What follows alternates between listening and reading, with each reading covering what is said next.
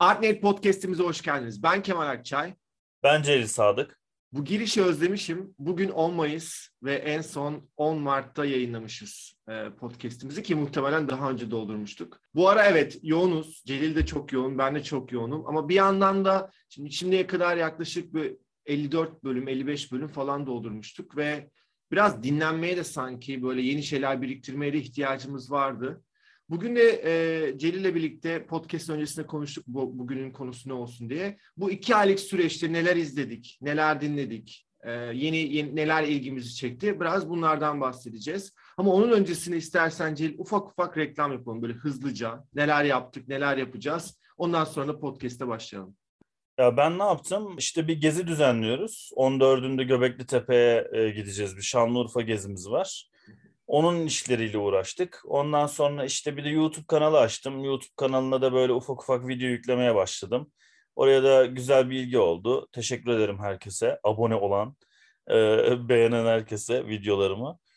Onun dışında bir şey yapmadım. İşte bu son kitap çıktı. Ona biraz baktım. Hani böyle tepkiler nasıl, geri dönüşler nasıl. Ya, kitaba biraz böyle baktım. Bu kadar ya benim. Tamam o zaman şöyle özetliyorum. Celil'in 4. kitabı çıktı. Onu alıyorsunuz. Bu 1. Mitoloji. Sanat tarihinde mitoloji. 2. YouTube kanalı açtı. Ona abone oluyorsunuz. 3. Ki şunu söyleyebilirim rahatlıkla. Böyle çok hızlı geçti Celil ama YouTube kanalında gerçekten seminerlerindeki çok önemli kısımları koyuyor. Ve kendisi sıfırdan dolduruyor. O yüzden de daha önce seminerlere katılmadıysanız veya da katıldıysanız bile hani tekrar etmek için çok büyük bir fırsat. Ki çok sık bir şekilde yüklemeye başladın değil mi Celil? Yani haftada 2 video falan. Yani perşembeden perşembeye yüklüyoruz. Ama yani mesela bazen pazartesi günleri de video koyduğum oluyor. O yüzden ona abone olmayı unutmayın. Bir de Göbekli Tepe'ye tur düzenleyici söyledi ki bu ilk olacak sanırım. İnşallah evet, devamı da gelir. Ama ona muhtemelen yetişemeyeceksiniz. Çünkü böyle bir son 1-2 gün falan, 1-2 gün kala falan bu podcast'i yükleyeceğiz. Ama aklınızda bulunsun.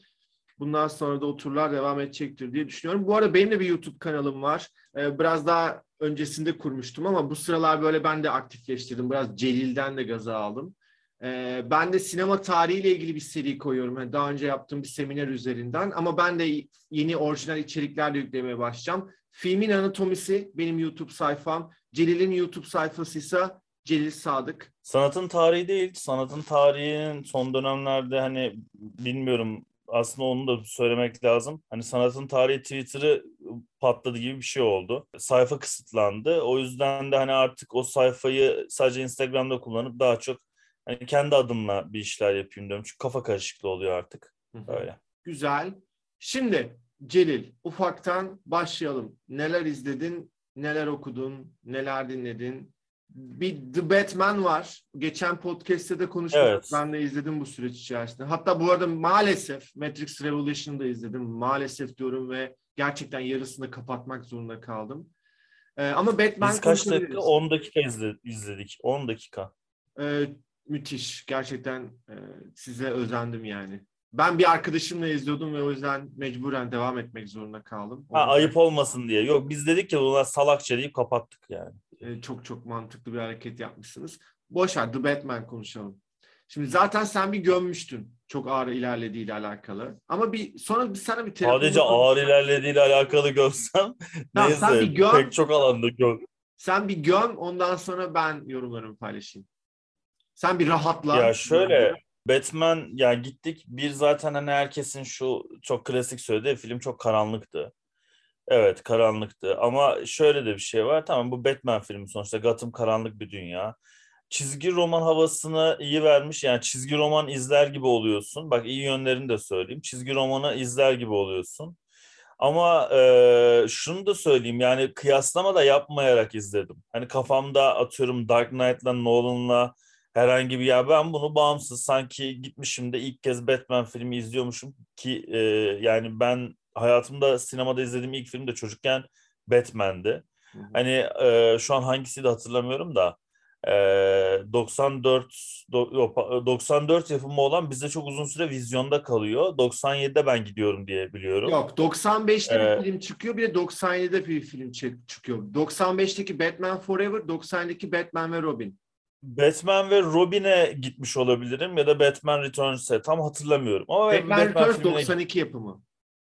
92 ise gitmemişimdir. 1 yaşındayım çünkü hatırlamam mümkün değil. Bence sen Batman Forever'a gitmişsin. 97 yapımı. Olabilir. Pardon, Batman ve Robin'e gittin. Pardon. Batman ve Robin'e gitmişsin. Bir şey diyeceğim. Buz Adamı vardı Arnold'un oynadığı. Batman ve Robin. Batman dur, Buz Adam hangisiydi ya? Batman ve Robin'deydi Buz Adam.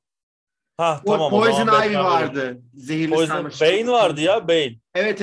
Batman ve Robin tamam. Batman ve Robin'e gitmiştim ilk kez de. Ve hani Batman'in benim için yeri farklı abi. Çünkü ben Batman'e çocukken böyle bir takıntılı hale gelmişim. Tamamen artık böyle kendini Batman zannetmelerin falan olduğu dönemler falan geçirdikten sonra tabii yetişkinlik döneminde. Yok gerçekten. Şaka yapmıyorum yani, evde telefonu açıp burası Batman'in şatosu deyip insanların suratına kapatıyormuş falan. Sen de apartmandan atladın mı Pikachu gibi? Yok, apartmandan atlamadım da şöyle ya, dedem bir gün, dedem de otobüs şoförüydü eski. Yolda kalıyor adam dağın başında, zar zor yürüyor, cep telefonu yok, bir şey yok. Zar zor yürüyor, bir benzinlik bir şey buluyor, telefon açıyor işte, arıyor bizim eve. Ben açıyorum abi. Diyor ki işte Celil babanı ver işte, çok acil falan. Ben diyorum Celil değilim, ben Batman'im. Çat. Suratına kapatıyorum, adam dağın başında kalmış. Yani şimdi o yüzden yorumlarımı biraz hani böyle duygusal bir yerden dinlerseniz çok sevinirim. Çünkü her filmin, her karakterin farklı bir dünyası oluyor bazen bazı insanlar için. Yani biz böyle Batman dediğim gibi diğer yapımlardan biraz bağımsız dedim. Çok sıkıldım abi. Film mesela bir yerde dinlemiştim, çok güzel bir yorumdu, kim demişti hatırlamıyorum da, dedi ki topu çok güzel elinde tutuyor film ama bir anda böyle elinden bırakıveriyor demişti. Yani ikinci yarı iyice dağıldım, hadi birinci yarısı iyiydi, özellikle giriş kısmı var ya hani, o Batman'i anlatan hani insanların karanlıklardan korktuğu, suçluların karanlık yerlere baktığı kısım var ya. Herhalde tüm Batman filmleri içerisinde izlediğim en iyi giriş. Bak onu da söyleyeyim. Ve biz o kısmı izlediğimizde birbirimize baktık. Yani ben diyorum ki ha tamam çok iyi bir film izleyeceğim. Ama daha sonra abi Batman 12 saat yürüyor sağa sola bak. Yavaş olmasını da anlayabilirim. Tamam, bu da karizmatik de duruyor. Ama diyaloglar kötü, replikler kötü, karakter motivasyonları ve derinliklerini hiç beğenmedim. Kedi kadının aklıma ne geldi biliyor musun? Sin City geldi mesela izlerken. Çok bol karakter vesaire var. Ya gerek var mıydı bilmiyorum. Hani onun dışında kötü karakter ki şeyi severim. Paul Dano'ydu değil mi ismi? Evet.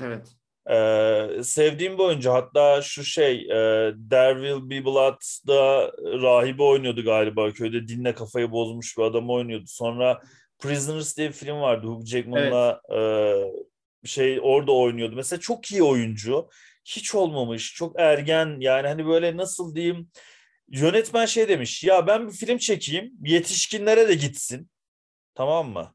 Çocuklar da izlesin. Ergen böyle şeyler de izlesin.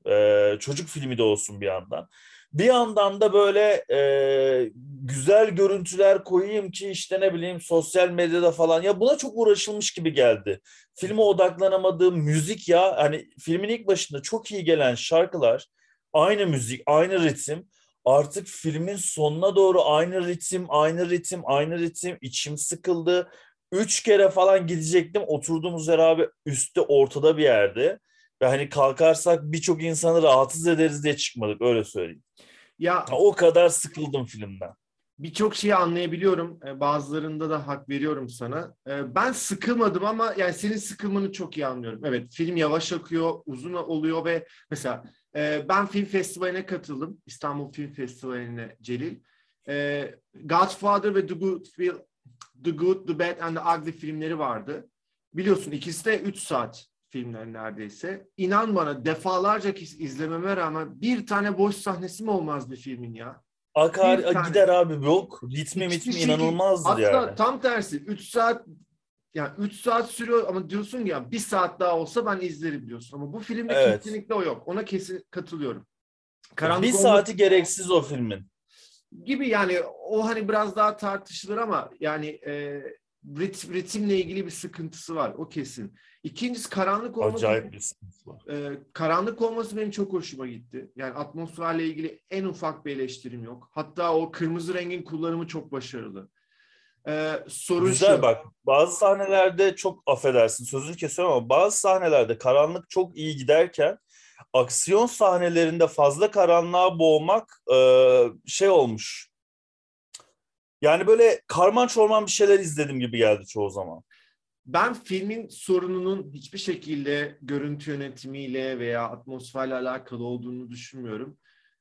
Yani hikaye o kadar klişe ki şimdi filmi izlemeyenler için çok fazla spoiler vermek istemiyorum ama bir gizem var. Riddler diye bir kötü adam var, bulmacacı ve şehrin bazı yani bütün cinayetlere aslında o bulmacaları koyuyor. Bir, hiçbir şekilde o bulmacalar için kafa yordurtmuyor seyirci. Hemen Batman çözüyor bulmacayı. O zaman da bir keyfi kalmıyor.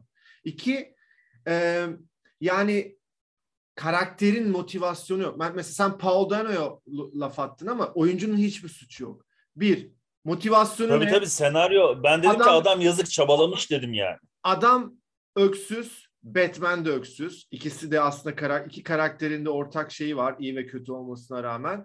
Ve intikam almak istiyor Riddler. Sebebi ne? Diğeri zengin. Bu mu yani? Bu motivasyona bizim nasıl inanmamızı bekliyor? Bir de bir spoiler var. Ve çok alakasız. İnternetten adamlar buldun dedim ya. Çocuk filmi gibi aslında. Görüntüsü öyle değil. Senaryo çocuk hikayesi. Mesela ben Batman'in uzun mesaj çizgi filmlerinden birini açtım. Evde izliyorum. Eşan dedi ki bunu mu izliyorsun dedi. Biraz dedim izle bak.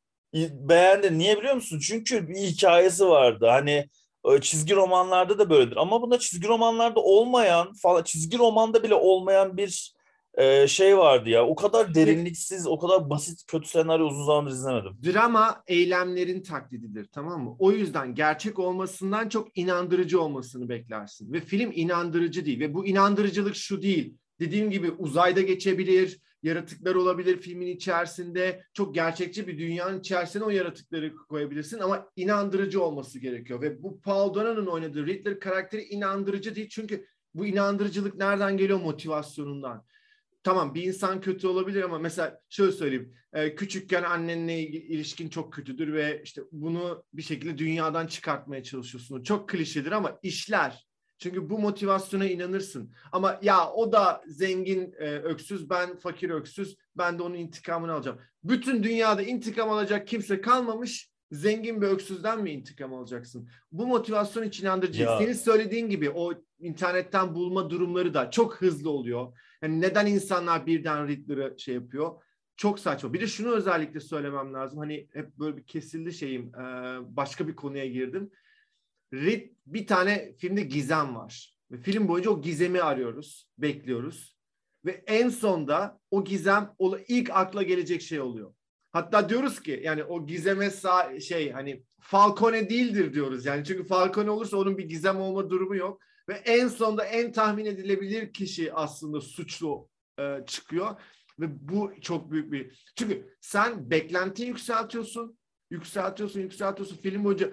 Bak inan bana filmdeki o kısım tatmin edici olsaydı filme bakış açısımız çok değişecekti. Bizi ters köşeye yatırabilseydi yani yine böyle ölüp bitmeyecektik ama en azından biraz daha tatmin edecekti. Çok söyledim bu arada bunu. Bir şey olsun dedim ya. Sonunda öyle bir twist olacak ki herhalde dedim.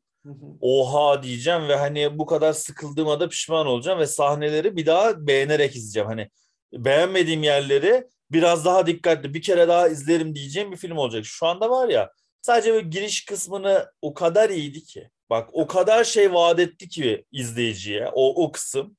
Ya dedim ki bu herhalde benim izlediğim en iyi Batman filmi olacak dedim. Bak başında bunu söyledim. O giriş karanlıklara bakmaları, çıkması, gelmesi birini böyle patoz hani inanılmaz dövüyor ya. Hani o sahneler falan çok iyi. Ondan sonra film gidiyor başka yere. Ya giriş kısmı beni senin kadar etkilemedi.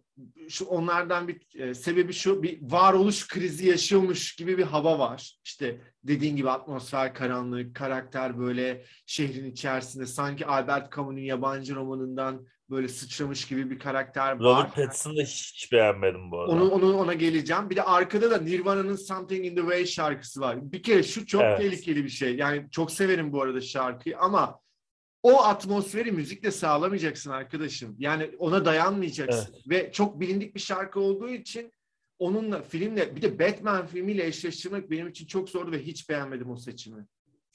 Şöyle dediğim, hani dedim ya, böyle sosyal medya için yapılmış bir film gibi. O bana bunu hissettiren şey zaten şeydi. Klip gibiydi film. Yani klip izledik abi.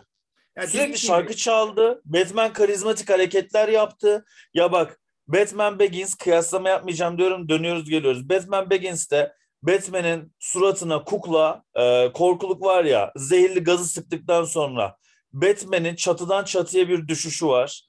Ben sinemada sesli gülmüştüm abi. Hani Batman dediğin adamın haline bak falan diyorsun. Yani ne oluyor? Doğallık katıyor. Bir kere onun da insan olduğunu dedin ya, inanmamız lazım. Yani Superman uçuyor olabilir ama o kadar güzel bir senaryo ki. Atıyorum Jurassic Park. Jurassic Park, evet dinozorlar var, saçma ama neymiş, işte bir reçinenin, kehribarın içine sıkışmış sivrisineğin içinde dinozor DNA'sı varmış da bunu bilim insanları günümüz teknolojisiyle, embriyolarla işte dinozor yapmış. Ulan ve, inanıyorsun. Ve Jurassic Park'ta inandırıyor ama Batman gibi bir karakter beni inandıramadı. Bir de Jurassic Park'ta şu da vardır. Oradaki mesele, tamam şeyden etkileniyoruz. Gerçekten neredeyse böyle gerçeğe yakın bir şekilde dinozorları görmek bizi etkiliyor ama Jurassic Park şunu anlatır. Doğaya müdahale edersen doğal olmayan yollarla bunları tekrardan var etmeye çalışırsan doğa sana gelir, bu şekilde cevabını verir evet. Hikayesi. Bunu seviyorsunuz ha. Bir yandan bu olmazsa istediğin kadar oraya dinozorları güzel yap. Hatta daha sonraki Jurassic Park filmlerinde o dinozorlar çok daha güzel bir şekilde görünür ama asla o birinci filmdeki kadar etkili olmaz. Çünkü o birinci filmdeki anlatılmak istenen tema çok çok daha başarılı bir şekilde aktarılmıştır. Batman'de işte ya, geri kalanı şey gibi oldu. Hani bir katilin şeyinde kaçan insanlar var ya. Hı-hı. Hani ona döndü, bir katil var ve işte onlar dinozor aslında. Korku filmine döndü doğal olarak. Ama yani Batman'de dediğin gibi müzik beni de çok ilk başta güzel geldi kulağa falan hani, ama yani ben orada o klip gibi kısım bitecek sandım, anladın mı? Evet. Ama film öyle klip gibi devam etti. Yani evet. Sadece giriş için böyle bir şey yapmışlar. Biz bu şarkıyı da bir daha duymayacağız. Hani filmin işte güzel aksiyonlu senaryosu ki bize bunu çok vaat ettiler. Yani dedektiflik üzerinden anlatılan bir şey. Yine dediğim gibi hani Nolan ve Jonathan Nolan kardeşlerin yazdığı senaryonun tırnağı olamayacak bir senaryo.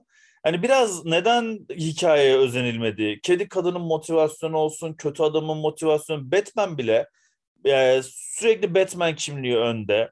Bruce Wayne kimliği çok arka plana atılmış ki hani bu da bir tercih, buna da okey. Ama Bruce Wayne'in de bu kadar yani abi hani mesela Batman dediğin adam ciddi duruyor, tamam mı? Asker ciddiliği var. Aç çizgi romanlarında, çizgi filmlerinde, diğer filmlerinde oyunculara bak. Bak mesela Ben Affleck, işte Christian Bale, hepsi sert durur. Ağlamakla durmazlar abi. Robert Pattinson niye Emrah gibi sürekli? Abi film boyunca kaşları çatık. Hani böyle karanlıklar içinde falan, yazık yani, acıyorsun abi, çok saçma. Gibi ama sadece rol kesiyor. Hani bir onun altını doldurman lazım. Evet. Onun altını doldurman lazım. Klip diyorum ya işte. Son bir şey daha ekleyeceğim Batman'le ilgili. Aksiyon sahnelerini söyleyeceğim. Aksiyon sahneleri rezalet. Koreografi açısından değil. Güzel görünüyor olabilir. Şu kısmı rezalet. Hep söylediğim bir şey. Aksiyon başladığında hikaye anlatmaya duruyor. Sadece birileri birini dövüyor. Eğer bu olduğu zaman hiçbir anlamı yok o sahneyi izlemenin. Transformers filmleri de öyledir. Ama Matrix'teki dövüş sahnelerine bak. Orada hep aslında o dövüş sahnesi devam ederken hikaye de devam eder. Neo seçilmiş kişi midir, değil midir? Çünkü dayak atarsa seçilmiş kişidir, dayak yerse seçilmiş kişi değildir. O yüzden sen o dövüşü izlerken Neo'nun o savaşı kazanıp kazanamıyor olması daha önemli hale gelir. Ama burada biliyorsun bizim adamımız herkesi dövecek. O zaman bir anlamı kaldı. Evet. Ve bak bütün film boyunca Batman'in karizmatik olduğu böyle 10 tane sahne sıralarsın, tamam mı? Hani böyle bir çıkıyor oradan, arkasından kırmızı verilmiş, siyah böyle Gençler Birliği gibi bir ekran arka planı gibi, böyle nasıl Batman ateşler içinde yürüyor, Allah'ım yanıyor ortalık falan. Millet yazmış üf erkek bilmem ne Robert yani ne alakası var abi. Bak yine kıyaslama yapayım. Ya, Dark Knight trilojide. Bak Dark Knight trilojide. Batman'in çok böyle karizmatik durduğu, aşırı böyle etkileyici olduğu bir iki an var. Bir tanesi Dark Knight'ın sonunda motorla o Jim Gordon arkadan konuşurken işte o bizim kara şövalyemiz bilmem ne onu kovalayacağız falan.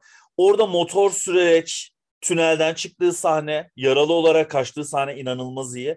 Bir de Dark Knight Rises'da 8 yıl sonra hani Bane'in motorla peşinden çıkıyor ya ve bütün polisler, helikopterler, Batman 8 yıl sonra son dakika haberi olarak televizyon falan veriyor ya. İnanılmaz bak tüm o bir sahne bir de o Rises'daki yani hani belki seri içerisinde herkesin çok beğenmediği filmdeki bir sahne bile oradaki bir duruş bile bu yeni Batman'deki tüm duruşlardan iyi abi. Tamam. Çünkü o Rises'la ilgili hiç yorum paylaşmayacağım çünkü hiç katılmıyorum senden. Sevmiyorsun. Çok kötü. Aşırı. Ama işte. Hayır bak o sahne özelinde söylüyorum. Sonuçta Batman'in geri dönüşü ve karizmatik duracağı ben. Abi şimdi bunu o herif çekseydi herhalde yine kırmızı ışıklar Batman yani hani çok gerek yok diye düşünüyorum. Şeyi de ekleyeyim. Final sahnesinde şey var ya hani spoiler da değil bir şekilde kötü karakterimiz Riddler Joker'le konuşuyor ya. Hı hı.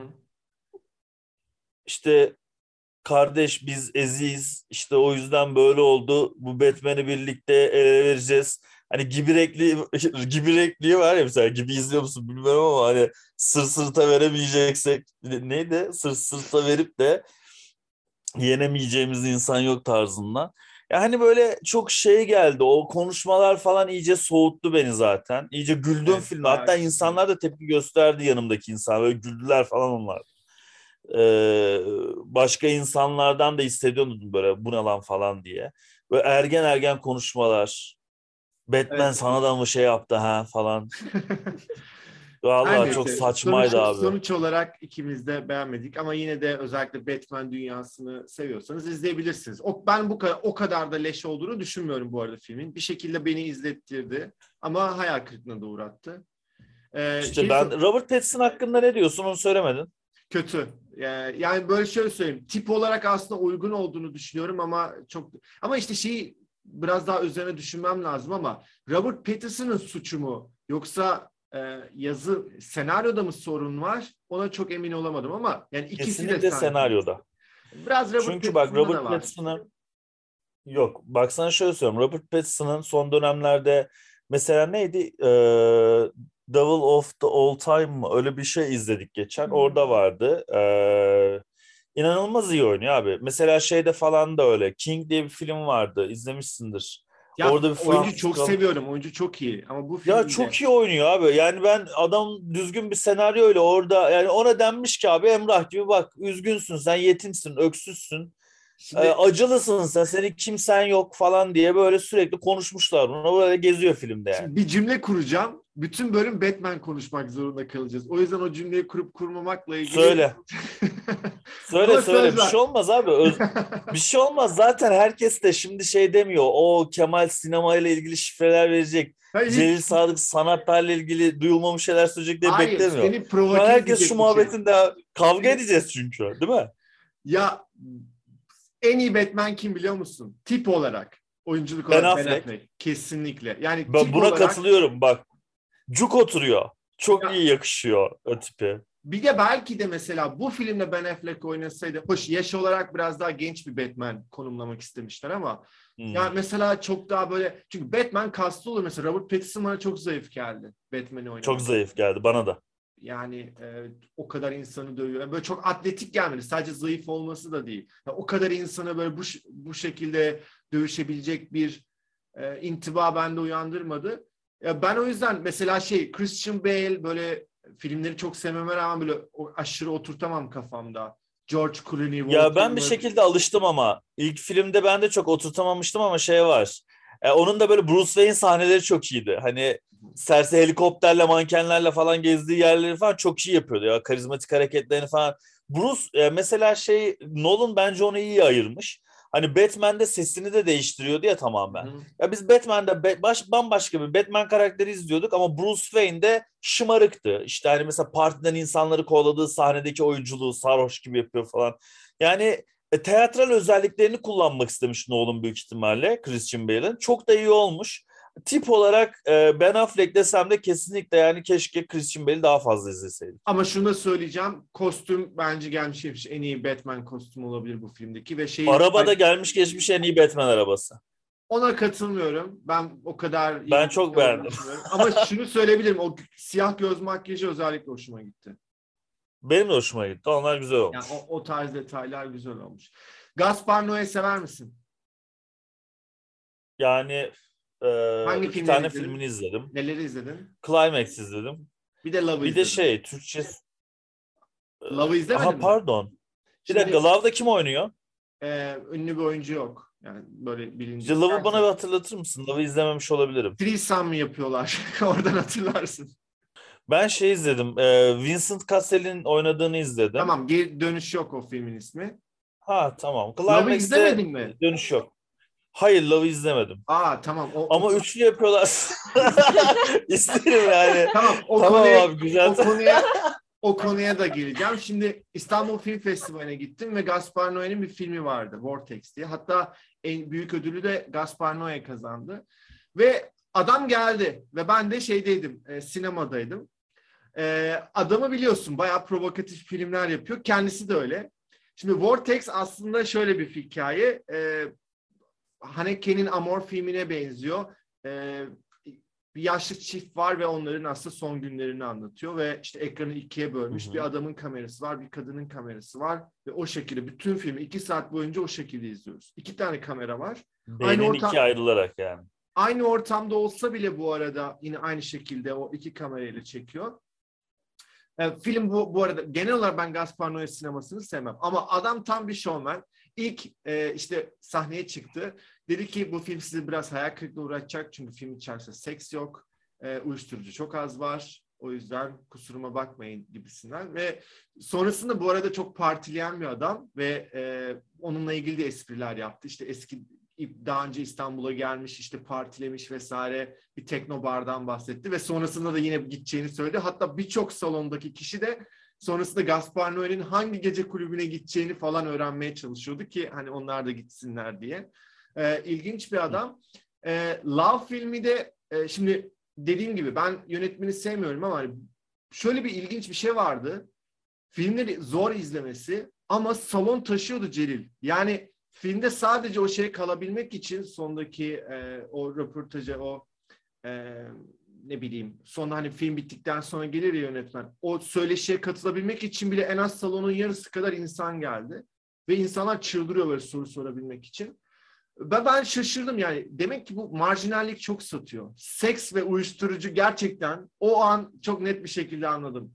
İnsanların aşırı ilgisini çekiyor. Yani çok nitelikli olmasanız da bunlar üzerine bir şey söylüyor olabilmek bayağı bir ilgi çekici. Ve sonrasında Love filmini ben daha öncesinde izlemiştim ama bir daha izlemek istedim. Hikaye şu, bir çift var. İyi bir aşk hayatları var diyeyim. Ama bir yandan da böyle bir işte ilişkilerine şey katabilmek için komşuları var. Güzel bir kız ve onları aralarına almak istiyorlar. Mümkün olduğunca şeyleri sansürlemeye çalışıyorum. Ve bu arada film aşırı derece neredeyse pornografik bir film. Yani bütün o cinsel sahneleri hiçbir şekilde sansürlemeden de gösteriyor. Ve sonrasında sevgilisi işte annesinin yanına mı bir hafta sonuna bir yere gittiğinde bu adam o diğer 3. kişiyle ilişkiye giriyor ve onu hamile bırakıyor. Ve hikaye biraz bundan sonraki süreci anlatıyor. Aslında izlememiş olmana bu arada aşırı şaşırdım Celil. Tam senin filmin. Yani... Ben cinsellik var diye izlemedim. Çok dediler bana. Çok pornografik dediler o yüzden izlemedim. Ya mesela sen şimdi bunu tavsiye ederken mesela... Tavsiye etmiyorum bu arada. Bence çok böyle, kötü bir... Hayır tavsiye etmiyorsun da hani sen bunu anlatırken mesela şu anda mesela birisi var, tamam mı? Canlandırıyordum kafamda. Birisi var arabasıyla giderken bizi dinliyor. Mesela o kısma kadar dinliyor. Love filmine çok meraklı değil. Sen şunu dedikten sonra mesela... Ya işte çok açık sahneleri var. Gerçekten yani bir erotik filmde kadar sahneleri var. Erotik değil, pornografik. Acaba şöyle düşündü mü? Pornografik. Acaba şöyle düşündü mü? lan bu gece bakayım mı falan. Hani böyle biri var mıdır? Bence çok vardır. Bu arada birçok birçok dinleyicimizin de izlediğine eminim. Ve şöyle bir geyik var. Gaspar Noé'ye soruyorlar. Hani Türkiye ile ilgili ne şey yaparsınız? Hani nasıl bir dilekte bulunursunuz? Love filmini 3 boyutlu bir şekilde sansürsüz... Allah yar ve yardımcınız olsun demiş. Ha, pardon. Love filmini 3 boyutlu bir şekilde sansürsüz Türk sinemalarında gösterilmesini istiyorum gibisinden böyle bir sahne var. Bilmiyorum. Tamam. Ne oldu? Meclise bir dilekçe bıraksın o. Bayağı bu arada şey, ya, filmi değil ama kendisi bayağı eğlenceliydi. Hatta böyle bir şey, kendi sayfamdan, filmin anlatımcısı Instagram sayfasında da şey, o kısmı koydum. Geçmiş postlara bakaraktan o tam canlı olarak şey. Ha, ben de görmedim. Kısmı, bakarız. Tam kısmı izleyebilirsiniz. Bayağı eğlenceliydi. Onun dışında bir film daha önereceğim. Sonra topu sana atacağım. Ya festivalde bir sürü film izledim. 20 tane film izledim. Bir tane belgesel var. Türk belgeseli. Yani daha doğrusu Almanya'da yaşayan bir yönetmenin çektiği bir film. Aşk, Mark ve Ölüm. Bu sene ilk Türk gurbetçinin Almanya'ya gittiğinin 60. senesi. Ve o yüzden de tabii ki Alman sinema fonları bu tarz filmler yapılması için Türk yönetmenleri destekliyorlar. Ve çocuk da, filmi yapan çocuk da buradan bir destek almış. Hikaye şu, bu 60 yılı yönetmen Türk müzikleriyle anlatıyor. Oraya giden gurbetçilerin müzikleriyle anlatıyor. Aşk kısmı oraya gidenlerin ilk silah hasretini anlatıyor.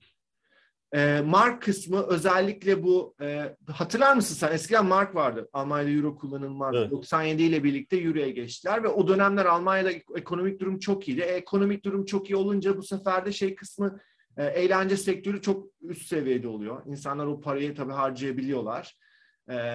Ve o dönemi anlatıyor. En sondaki ölüm kısmı ise Berlin Duvarı yıkıldıktan sonra Türklere karşı çok sistematik bir ırkçılık başlıyor. Ve hatta bazı Türkler öldürülüyor. Türk aileler, masum Türk aileler öldürülüyor. Ve o dönemki ve o dönemin müziklere yansıması. Mesela hip hop müziğin çıkması, o çetelerin çıkması biraz da onlara karşı olan, o dazlaklara karşı olan nefreti, dazlakların nefretine karşı olan böyle bir hareket aslında. Müzikler inanılmaz güzel, inanılmaz komik, inanılmaz eğlenceli ve film bittikten sonra abartmıyorum, 5 dakika boyunca bütün salon alkışladı. Bir şarkı vardı, Muhabbet diye bir şarkıcı vardı, biliyor musun? Türk-Alman arabesk müzik yapıyordu. O da gelmişti. Filmde kendi müziği de var. O da hatta böyle bir şarkısını söyledi filmden sonraki söyleşte. Kesinlikle şu an vizyonda değil, herhangi bir platformda da değil ama lütfen not edin. Aşk, Mark ve Ölüm. Garantili ya, sevmeme ihtimaliniz yok. Bak, şu ana kadar 55. bölümümüz, hiçbir film için, bir sürü film ödüm ama hiçbir film için bu kadar net konuşmadım. Sevmeme ihtimaliniz yok. O yüzden Aşk, Mark ve Ölüm'ü öneriyorum size. Senin başlar. Senin başka var mı böyle izlediğin, dinlediğin şarkı yani, veya ne bileyim okuduğun bol kitap, sanat eseri? Bol bol Göbekli Tepe okuyorum. Göbekli Tepe belgeseli izliyorum. Göbekli Tepe çalışıyorum. Sen ama gittin Göbekli Tepe'ye. Geçen gittim, evet. Urfa konuşalım. Evet, biraz anlat bize Göbekli Tepe gözlemlerinden bahset. Urfa'ya gittim. Göbekli Tepe'yi bir gördüm. Ya şöyle, ben sanat tarihi atölyesinde hep anlatıyordum. Hatta bir bölümümüzün yarım saati sadece Göbekli Tepe konuşuyoruz orada. Ama hiç bu kadar detaylı bir şekilde hani bir de gidip görme fırsatım hiç olmamıştı. Tabii tur düzenleyeceğimiz zaman önceden gidip ben de bir göreyim dedim. Hani çünkü insanlarla birlikte ilk kez görseydim çok saçma olurdu. Aa ne güzelmiş falan diye tepki versin. Çok saçma olurmuş. Ondan sonra yani hani gittim öncelikle şeye, Urfa'ya. Urfa çok güzel, inanılmaz beğendim. Yani çok çok tarih sevenlerin, yani gidip görmeyen varsa kesinlikle görmelerini tavsiye ederim. Gerçekten bir noktada durduğumda, ya mesela Balıklı Göl'ün orada durduğumda, etrafıma baktığımda Osmanlı'yı, işte Selçuklu'yu, Roma'yı, Yunan'ı, çok daha eskisini, hepsini bir arada görebilme imkanına erişiyorsun. Yani şöyle etrafına bir baktığında her şey orada ve Mesela ben bu arada 3 gün içinde 3 şehir, yani Maraş, Antep ve Urfa'ya gezdim. En çok Urfa'yı beğendim. Bunun tabii biraz tarihi bakış açısıyla da alakası var. Neden demişti işte Okan, orada beni ağırlayan arkadaşımız, gittiğimde Okan Antep'i geziyoruz. Dedi ki Antep mi Urfa mı dedi. Yani tarihi olarak hani ne seni etkiliyor? Ben dedim ki yani Antep beni en fazla Osmanlı'ya kadar geri götürüyor. Ama Göbekli Tepe'ye gittiğimde servisten indiğim an tüylerim diken diken oldu. Bak 12 bin yıl öncesi. Hı hı. Abi 12 bin yıl önce, Mısır piramitlerinden 7 bin yıl öncesi. İnanılmaz bir avcı toplayıcıların yaptığı bir yer. Hani herkes oraya neolitik yaşam, tarıma geçildikten sonra bir inanç merkezi diye düşünür. Ama öyle değil. Daha yerleşik hayata bile geçmeden, hatta orada yeni buluntular, şimdi hatta onlara bakıyorduk.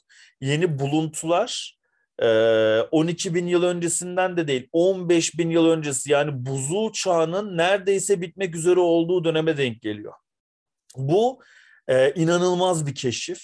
Doğal olarak kendimi o hikayenin içinde hani hissettim, yani hani böyle nasıl diyeyim, kaybettim kendimi. Çünkü o günden beri sürekli kafamda, yani biraz da okuduklarım, araştırdıklarım, yaptığım, mesela işte geçen din tarihiyle Göbekli Tepe bir araya getirilmiş, böyle bir makale okudum. Böyle şeyler insanı düşünmeye itiyor. Bu tarz şeyleri düşünmeyi inanılmaz seviyorum. O insanların o tapınağı ne amaçla yaptıklarını düşünmeyi gerçekten çok seviyorum. Onun dışında Urfa'nın gerçekten yemekleri çok iyiydi. Antep'in yemekleri de çok iyiydi. Peki tabii. Yemekte Antep mi Urfa mı? Seni böyle bir link ettim. Ya şöyle, şimdi 3 şehri gezdim ya, aralarında nedense en az beğendiğim Antep oldu. Antep'te de gittim, bir sürü yerdeydim. Yemek mi Antep şöyle mi? Yani şehri mi, yemeği mi kastediyorsun? Yemeği de. Mesela neden biliyor musun? Onu orada, Urfa'da yemek yiyorduk. Masada Antepli var, Urfalı var. Garson başımızda zaten Urfalı, sürekli Urfa güzelliyor. Abi Urfa'mız da şöyledir, Urfa'mız böyledir. Ama çok tatlı bir insan, nasıl böyle güzel anlatıyor. Biz de başladık muhabbete doğal olarak. Yanımda Okan var. Biz Okan'la beraber NSR Tur'la, o bize aracılık yaptı ve orada yaşıyor. Bizim de devamlı katılımcımız. Böyle bir dostluk ilişkisi oldu aramızda. Okan da davet etti. Gel hani ben seni ağırlayayım, burada gezelim. Okan da Maraşlı abi. Şimdi masada bir Maraşlı var, Okan. Bir anda karşımda bir Antepli tur rehberi var. Ve garson da Urfalı. Ben bu üçünün arasında kaldım. Üçü başladılar yemek konuşmaya, kavga etmeye. Sizin etiniz iyi, bizim sütümüz iyi. Sizin işte arsanız, tarlanız yok. İşte biri diyor ki sizde fındık yetişmiyor ama fındığa sahip çıktınız. Mesela Maraşlı Antepli'ye kızıyor, diyor ki siz diyor bizim fıstığımıza sahip çıktınız diyor. İşte her şeye fıstık atıyorsunuz diyor. Fıstık Maraş'ta yetişir diyor, tamam mı? Antepli diyor ki haklısın abi diyor ama biz iyi pazarlayabiliyoruz diyor. Ve şöyle bir şey öğrendim. Şimdi Urfa'yla Maraş'ta yediğim etler çok iyi geldi tadı ama Antep'te o kadar etkilemedi beni. Bunun ama nerede yediğin de değişir ya. Ya işte herkesi götürdükleri en herkesin de işte buraya gideceksin falan. Okay. Öyle yerlere de gittik. Zaten oralı insanlar, yani beni gezdirdiği için ona da güveniyorum. Çünkü hani adam hem oranın tur rehberi düşünsene, hem de yıllardır herkesi gezdiriyor, mezdiriyor. Biz bir de 4 kişi gezdik. Yani. Ne olacak biliyor musun Celil? Bu podcast'i dinleyen Antepliler diyecek ki Celil Bey siz orada doğru yer diyememişsiniz. Bir de şurada yiyin deyip. Tabii diyecekler. Ama şöyle, bana bir Antepli ve işte hani hem tur rehberi olan, tarihi bilgisi de çok çekiyor olan biri, yani Murat abi, o o da kabul etmişti. Mesela şöyle bir şeyden söz ettiler. Maraş'taki yediğim etler de daha lezzetli geldi. Baharatsız, hani normal sade et yiyorsun ve çok lezzetli geliyor. İşte masada bunu konuşuyorduk. Dedi ki Maraş yeşilliklidir. İşte ya da Urfa'ya baktığın zaman işte Harran falan hep yeşildir. Hı hı. Ama Antep daha kurak bir iklime sahip. Bu yüzden hayvan güzel beslenemiyor. Hayvanlarının eti de bu yüzden tatsız tuzsuz oluyor dediler. Hı. Ve bu yüzden baharat yolu da o noktadan geçtiği için baharat yolundan gelen bütün baharatları etin tadını güzelleştirmek için kullanır Antep diyor. Yani eğer baharatlı et seviyorsan ve ette çeşitlilik seviyorsan Antep. Ama sadece et yiyeyim, daha sade bir takılayım diyorsan Urfa ve Maraş. Süper. Demek ki yıllardır bu Urfa kebabının aslında acısız, Antep'in acılı olmasının sebebi de buymuş demek. Evet, yani eti oldukça tuzlayıp, baharatlayıp ya da acı yapıyorlar ki o etin kuruluğunu kapatmak için aslında. Celil, burada yıllardır benim kafamı kurcalayan bir gizemi de çözdüğün için çok teşekkür ederim. Gerçekten hep merak ederdim ve bunu da sayende öğrenmiş oldum. Bak, o kadar sanat tarihiyle ilgili şeyler öğrendim senden ama yani bu bir numaraydı. Ben bu arada hani çok severim öyle yemek kültürü falan. İşte mesela Urfa'ya gittik, ben ciğer çok sevmem. Yani böyle buldukça yerim falan. Bir yere götürdüler, bir ciğer yedim. Neden kahvaltıda ciğer yediklerini anladım. Hani ben de olsam ben de yerim dedim yani, burada her gün bunu bulabiliyor olsam yerim yani. Sonra şıllık diye bir tatlı yedik. Bana uzun uzun onun tartışması döndü masada. Garson diyor ki şıllık adı şuradan gelir abi aslında. Maraşlı diyor işte hayır diyor bu. Herkes hikaye uyduruyor falan. Çok eğlenceli insanlar. Ya Urfa'yı çok beğendim. Biz de 14'ünde yapacağız geziyi. NSR Tur'dan ulaşabilirsiniz. Yani bu yayınlandığında cuma olursa bir gününüz kalıyor. Ama hani o bölgeye yakınsanız bekleriz. NSR Tur'dan ulaşabilirsiniz. Öyle bir gezeceğiz yani Urfa'yı. Birkaç yerde yemek yiyeceğiz. Göbekli Tepe'ye gezeceğiz. 2 günlük bir tur. Bekleriz. Güzel. Bu son reklamınla birlikte bu bölümü kapatalım. Yeni bir bölüm dolduralım. Yeni konularla şey yapalım. Kapatmadan önce sadece şunu söylemek istiyorum. Gelmiş geçmiş en kötü tatlı Adana'nın bici bicisidir. Başka hiç yemedim ama bunu herkesten duydum. Herkesten duydum yani bunu. Ben böyle adi, bu kadar dandik. Oğlum bak, ben hadi Antep'i karşıma aldım. Antepler neşeli insanlardır da sen Adana'yı karşına alıyorsun, orada dikkat et. Adana'yı çok severiz. Adanalıları çok severiz. Ama her insanın olduğu gibi onların da bir kusuru var. O da bici bici tatlısı. O yüzden kusuruma bakmasınlar. Onları seviyoruz. İyi toparladın. Ya o kadar yani böyle bak şeyi sayıyorum içindekilerin. Jöle, karpuz, pudra, böyle bilmiyorum daha bir sürü iğrenç şeyi bir araya getirip böyle bir tatlı yapıyorlar. Karpuz mu? Karpuz ne dedin? Pudra ve jöle gibi bir şey, böyle lokum mu jöle mi böyle bir şey atıyorlar. Bir şey mi yapmışlar? Lüks olduğunu düşündükleri şeyleri bir şeyin içine atıyor. Bilmiyorum. Yani ne kadar şekerli şey varsa hepsini bir karıştıralım belki tatlı olur diye düşünmüş olabilirler. Her neyse, buradan da bana onu hatırlattın. Onu da paylaşmak istedim. Bu arada yediğim en iyi künefeli Hatay'daydı. Yani o klasik. Benim de mesela tesadüfe bak yediğim en iyi dondurma Maraş'taydı. Gerçekten. Evet. Maraş yani hatta eve getirdim 2 kilo öyle söyleyeyim. Çünkü buz yani mesela Antep'e geçecektik. Maraş'tan alırken dedim ki abi dedim benim dedim hani akşam 9'u bulur eve gitmem Ankara'ya. Uçağa falan bineceğim dedim. Dedi ki bana bunu dedi çantana sakla dedi, uçakta alırlar dedi. Ben dedi bunu iyi buzlayacağım dedi, 72 saat gider dedi. Bütün gün Antep'i gezdim yanımda onunla. Daha sonra uçağa bindim, Ankara'ya geldim, eve geldim, daha yani çözülmemişti. Gerçekten. Merak ettim mesela, yemek isterdim Maraş dondurması. Ki normalde buradaki çok sevmem bu arada. No, çok iyi. Yani en son Eyşan dedi ki ben dedi keçi yemiyor gibi hissediyorum. Hani o kadar sütün tadını alıyorum dedi. O kadar düşün yani. Güzel. O zaman yapılacaklar listemize Maraş'ta dondurma yenilecek kısmını da ekliyoruz. O zaman teşekkür ederiz biz dinlediğiniz için. Haftaya yeni bir bölümde görüşmek dileğiyle. Hoşçakalın. Hoşçakalın.